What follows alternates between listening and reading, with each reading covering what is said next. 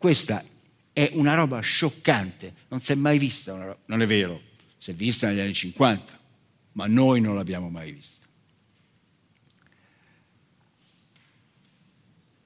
E infine, perché stare addosso a questo progetto? Ti piace? Va bene finora? Perché stare addosso a questo progetto? Qual è l'altra grande novità, oltre alla stagnazione secolare, di cui tu non ti sei accorto in questi anni? È naturale che non te ne sei accorto. Nelle società come la nostra, Stati Uniti, Svezia, Italia, il processo della conoscenza è un processo parcellizzato, no? viene affidato a un certo gruppo sociale di produrre conoscenza.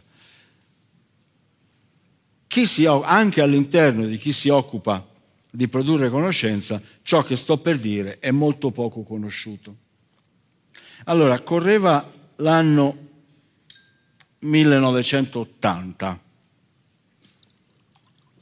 Lo capite questo numero? 1980. È un mare di tempo fa. Io andai a fare l'imbecille in Messico, nello Yucatan,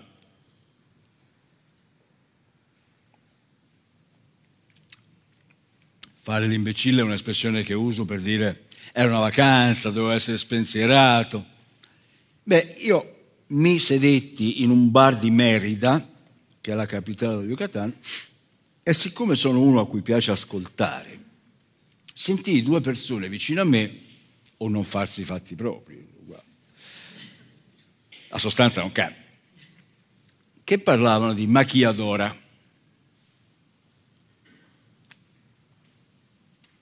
Che è la macchiatora?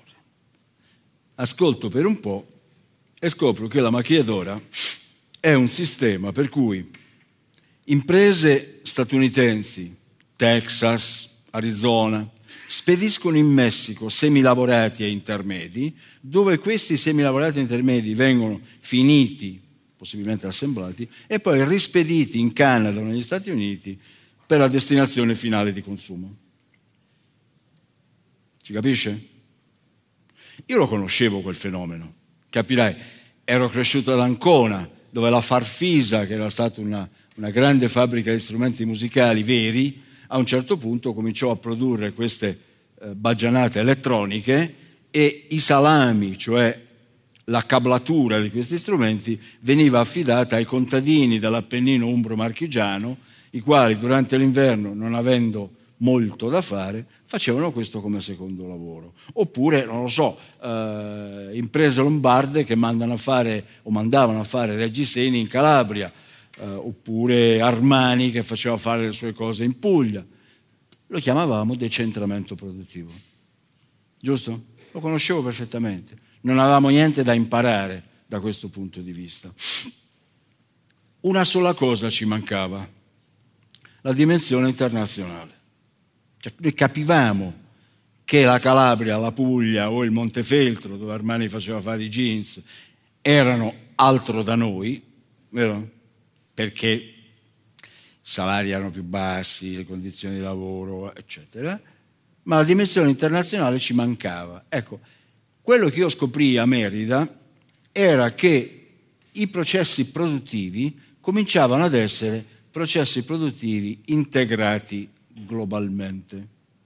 Questa espressione non è la mia, verrà inventata nel 2006 da San Palmisano, che nonostante il nome non è il capocosca di Locri, ma era il presidente dell'IBM. San Palmisano disse, signori, il futuro dell'impresa produttiva, dell'impresa profittevole, è di diventare globalmente integrata. Cioè, cosa vuol dire? Vuol dire che non è l'impresa che produce all'interno di un solo paese con inputs che vengono dall'interno del paese, è un'impresa collegata sia a monte che a valle in tanti paesi con tante imprese. Mm? E questo, eh, anche qui arrivai in ritardo per quanto riguarda il nome, eh, venne chiamata la frammentazione internazionale della produzione da un signore molto bravo che si chiama Ronald Jones a, a Rochester, New York. Per favore, leggete il sottotitolo. Guardate eh, la quota di input importati nelle esportazioni dei paesi del G20. Cioè, quando io, produttore italiano, esporto 100 euro di una roba, quanto valore aggiunto italiano c'è in quella roba? E quanti inputs invece ho dovuto importare dall'estero? La risposta è, eh, tu ti guardi qua, per te quasi il 30%. Quindi tu sei integrato nelle catene globali di produzione. Tu sei molto integrato globali di produzione. È inutile che andiamo avanti con questa storia, ah ma signora mia, eh, il prodotto italiano si fa solo in Italia. Non c'è il prodotto italiano.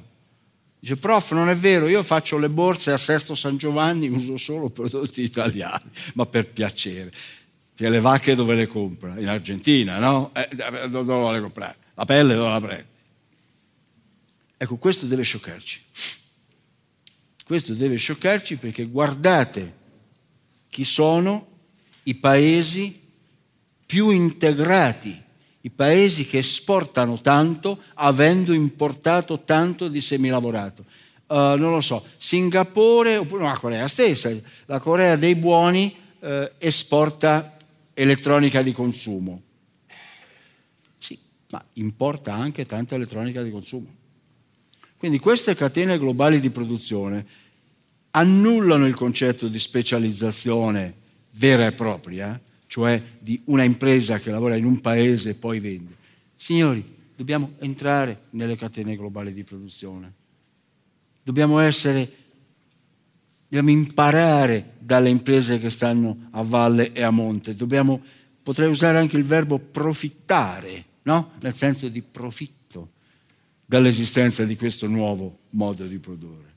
Sto per concludere. Il che sapete cosa mi dice questa roba qua? Che la smettiamo per favore di sognare che la Banca Centrale Europea ci svaluta l'euro perché così, signora mia, riusciamo a esportare di più. No, perché se io importo il 50% del valore che poi esporterò, la svalutazione che mi dà un vantaggio apparente dal lato delle esportazioni me lo toglie dal lato delle importazioni. Sono 15 anni che Banca Mondiale, Fondo Monetario Internazionale e un sacco di università molto, uh, molto prestigiose, anche molto prestigiose, hanno fatto ricerca ormai quasi definitiva. Il cambio non ti dà più competitività come te, dava una, te la dava una volta. La competitività nasce, cresce e si sviluppa all'interno dell'azienda.